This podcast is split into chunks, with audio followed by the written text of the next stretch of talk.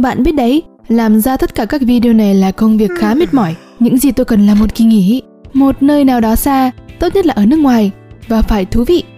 Hàn Quốc hoặc có thể là Nhật Bản. Thức ăn tuyệt vời, văn hóa tuyệt vời, nhiều cách để làm xấu hổ bản thân bằng cách hiểu sai về những phong tục địa phương. Chả phải đáng yêu sao? Nhưng tôi nhận thấy một điều kỳ lạ khi đặt vé cho chuyến đi châu Á của mình. Máy bay của tôi dường như đang đi đường vòng qua Alaska. Tại sao hãng hàng không lại đi chệch đường để né ra khỏi Thái Bình Dương? Có gì đó nhầm lẫn ở đây không? Có phải tôi đã vô tình đăng ký tuyến đường Tuần Lộc? Lúc đầu, bạn có thể nghĩ rằng đó là một vấn đề về an toàn. Thái Bình Dương là đại dương lớn nhất và sâu nhất trong số các đại dương trên thế giới. Nếu một chiếc máy bay gặp sự cố trên một ao nước dường như vô tận và không đáy, các phi công sẽ gặp khó khăn để tìm một vị trí an toàn để hạ cánh. Alaska không có quá nhiều sân bay quốc tế, nhưng nơi này lại tốt hơn rất nhiều so với giữa đại dương. Làm thế nào để có một câu khẩu hiệu du lịch? Alaska còn hơn là bị chìm. Được rồi, xin lỗi Alaska nhé. Đoán rằng đó là một biện pháp phòng ngừa an toàn sẽ không hoàn toàn là sai đâu. Khi lên kế hoạch cho một tuyến đường, nhiều phi công thích tối đa hóa số lượng sân bay dọc theo đường đi của họ. Các trường hợp khẩn cấp là cực kỳ hiếm nếu so sánh với số lượng máy bay bay lên bầu trời mỗi ngày. Nhưng tôi không thể nghĩ ra điều gì căng thẳng hơn việc hỏng động cơ ở độ cao 10.000 mét ở giữa Thái Bình Dương.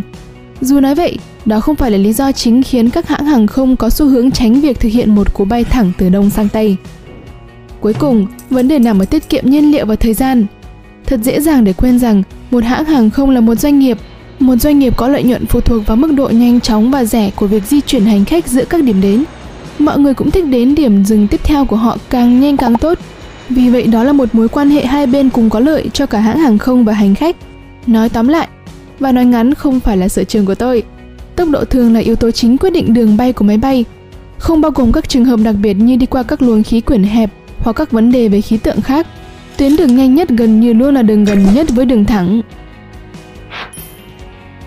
Nhưng chờ đã, hãy nhìn vào đường bay này, đó chắc chắn không phải là một đường thẳng. Vâng thì cũng đúng, nhưng chỉ khi bạn xem trên một bản đồ phẳng. Nhưng hành tinh của chúng ta không hề bằng phẳng mà phải không? Nó có thể gây nhầm lẫn vì chúng ta đã quen với việc nhìn vào thế giới của chúng ta trên một mặt phẳng hai chiều. Chỉ khi bạn phá hủy một quả địa cầu, mỗi khi bạn cần kiểm tra vị trí của một thành phố hoặc quốc gia nào đó, bạn có thể nhìn vào bản đồ thế giới. Vì vậy, trên bản đồ 2D, đi theo một đường cầu vòng khổng lồ để tránh Thái Bình Dương trông giống như một tuyến đường dài hơn nhiều. Nhưng vì trái đất là một hình cầu, một đường thẳng sẽ trông rất là khác trong không gian ba chiều. Ok, hãy làm một thí nghiệm nhỏ. Bạn có một quả địa cầu không? Ồ vâng, tôi chỉ nói rằng hầu hết chúng ta đều sử dụng bản đồ Google thôi. Được rồi, đây tôi sẽ chỉ cho bạn xem trên cái của tôi. Tôi sẽ đặt một đầu của sợi dây ở Los Angeles và đầu kia ở Tokyo. Khi tôi kéo căng nó, bạn sẽ nhận thấy rằng sợi dây không chạy hoàn toàn song song với các đường vĩ độ được in trên toàn cầu. Thay vào đó, nó sẽ uốn cong lên một chút khi nó đi theo độ cong của trái đất mini mà tôi lấy ở một hiệu sách trên đường. Hiệu ứng này thậm chí còn rõ hơn trong thực tế vì quả địa cầu của tôi không phải là một bản sao hoàn hảo của hàng thật. Trên thực tế, vấn đề là nó quá hoàn hảo. Bạn thấy đấy, không giống như một quả địa cầu. Trái đất không phải là một hình cầu hoàn hảo. Hành tinh của chúng ta lớn hơn một chút ở giữa, giống như tôi sau kỳ nghỉ vậy. Sự thật rõ ràng mất lòng nhỉ. Khi nhìn vào những bức ảnh được chụp từ ngoài vũ trụ, sự khác biệt quá nhỏ để nhìn thấy. Hành tinh này quá lớn đến nỗi mà việc sai lệch một vài trăm dặm là chuyện bình thường. Nhưng hãy xem đi, nếu bạn có thể dùng một sợi dây khổng lồ và đo chu vi của trái đất thông qua các cực, bạn sẽ cần sợi dây dài 24.860 dặm. Nhưng nếu bạn làm điều tương tự tại đường xích đạo, nó sẽ lên đến 24.900 dặm đấy. Tại sao lại như vậy? Bạn thắc mắc ư? Bởi vì hành tinh của chúng ta quay trên trục của nó. Bạn có bao giờ quay vòng thật nhanh trên vòng quay ngựa gỗ khi còn bé không? Nhớ cái cảm giác như là nó sẽ quăng bạn ra bên ngoài không? Không, tôi nhớ rằng tôi đã nôn rất nhiều thì đúng hơn. Không phải là một chuyến đi tốt lành gì đối với tôi. Dù sao, một điều tương tự sẽ xảy ra với phần giữa trái đất khi nó quay tròn. Lực đó khiến nó phình ra. Vâng, nó đang quay đủ nhanh để làm điều đó. Bất cứ ai đang ở xích đạo ngay lúc này, bạn hiện đang di chuyển ở khoảng 1.600 km một giờ. Khoảng cách 64 km ở chiều rộng trái đất nghe có vẻ không nhiều lắm, nhưng khi nói đến diện tích bề mặt của cả một hành tinh, một chút sai số ở đường tròn đó có thể khiến ta đi cả một chặng đường dài đấy. Sự kết hợp của hai yếu tố này, độ cong của trái đất và chiều rộng xích đạo tăng thêm. Ồ, tôi thích điều đó. có nghĩa là đường cong về phía cực là một khoảng cách ngắn hơn so với bay thẳng qua. Tất cả những gì tôi vừa nói không chứng minh rằng máy bay không bao giờ vượt qua Thái Bình Dương. Người ta phải đến Úc bằng cách nào đó chứ? Tôi đoán là tôi không thích côn trùng và nhện khổng lồ đâu. Nhưng này, mỗi người một sở thích mà. Đùa thôi. Dù sao thì máy bay cũng sẽ đi qua mặt nước thoáng để tránh bão. Trong khi máy bay có thể vượt qua một số loại thời tiết khắc nghiệt như cuồng phong và bão nhiệt đới, thì rông bão bình thường là thách thức đáng ngạc nhiên. Với những đám mây đạt độ cao hơn 20.000 mét, máy bay được khuyên là nên di chuyển xung quanh, thay vì đi vào hoặc vượt qua chúng. Hầu như chúng ta chưa hề nghe về máy bay hiện đại bị hạ gục bởi thời tiết khắc nghiệt, nhưng nhiễu loạn không khí đủ mạnh có thể gây thương tích cho hành khách và phi hành đoàn khi họ bị văng xung quanh buồng máy bay. Có nghĩa là hãy thắt chặt dây an toàn của bạn mọi lúc. Một lý do khác nữa là máy bay đôi khi sẽ dũng cảm thực hiện một chuyến đi biển để tận dụng một chuyến đi chân chu. Ngay cả trong thời tiết đẹp, có rất ít sự nhiễu loạn không khí ở trên mặt nước so với trên đất liền.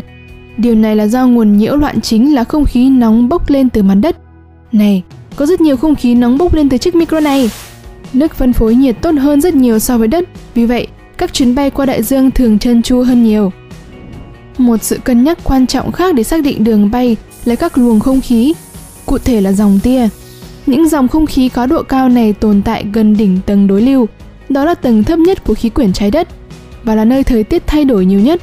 Ranh giới giữa tầng đối lưu và tầng tiếp theo, tầng bình lưu, được gọi là khoảng lặng đối lưu. Độ cao của nó dao động từ 6 đến 19 km tính từ mặt đất. Sự dao động này dẫn đến sự thay đổi nhanh chóng của nhiệt độ và áp suất không khí, tạo ra một đường hầm gió có thể đạt tốc độ hơn 320 km một giờ. Nhưng tốc độ cực cao này thường thấy vào mùa đông khi chênh lệch nhiệt độ là lớn nhất.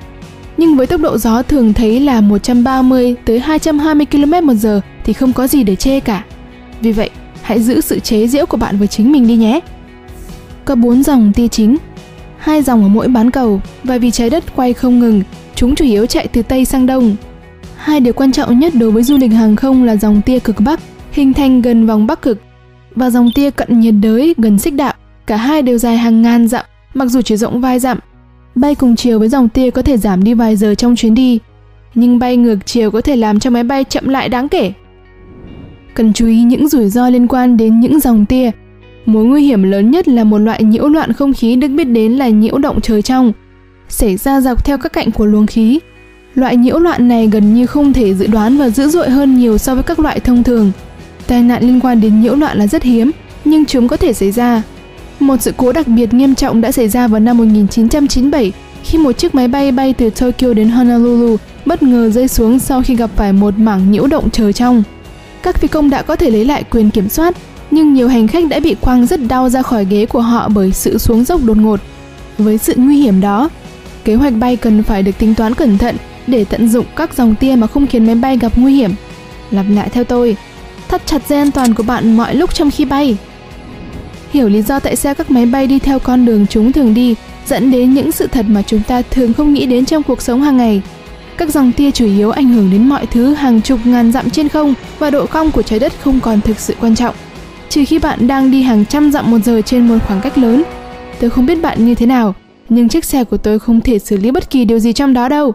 Ít nhất là chưa thể. Tôi có một vài ý tưởng, nhưng chúng tôi sẽ giữ nó cho một video có tiêu đề 7 thứ mà bạn không nên mang theo trên tên lửa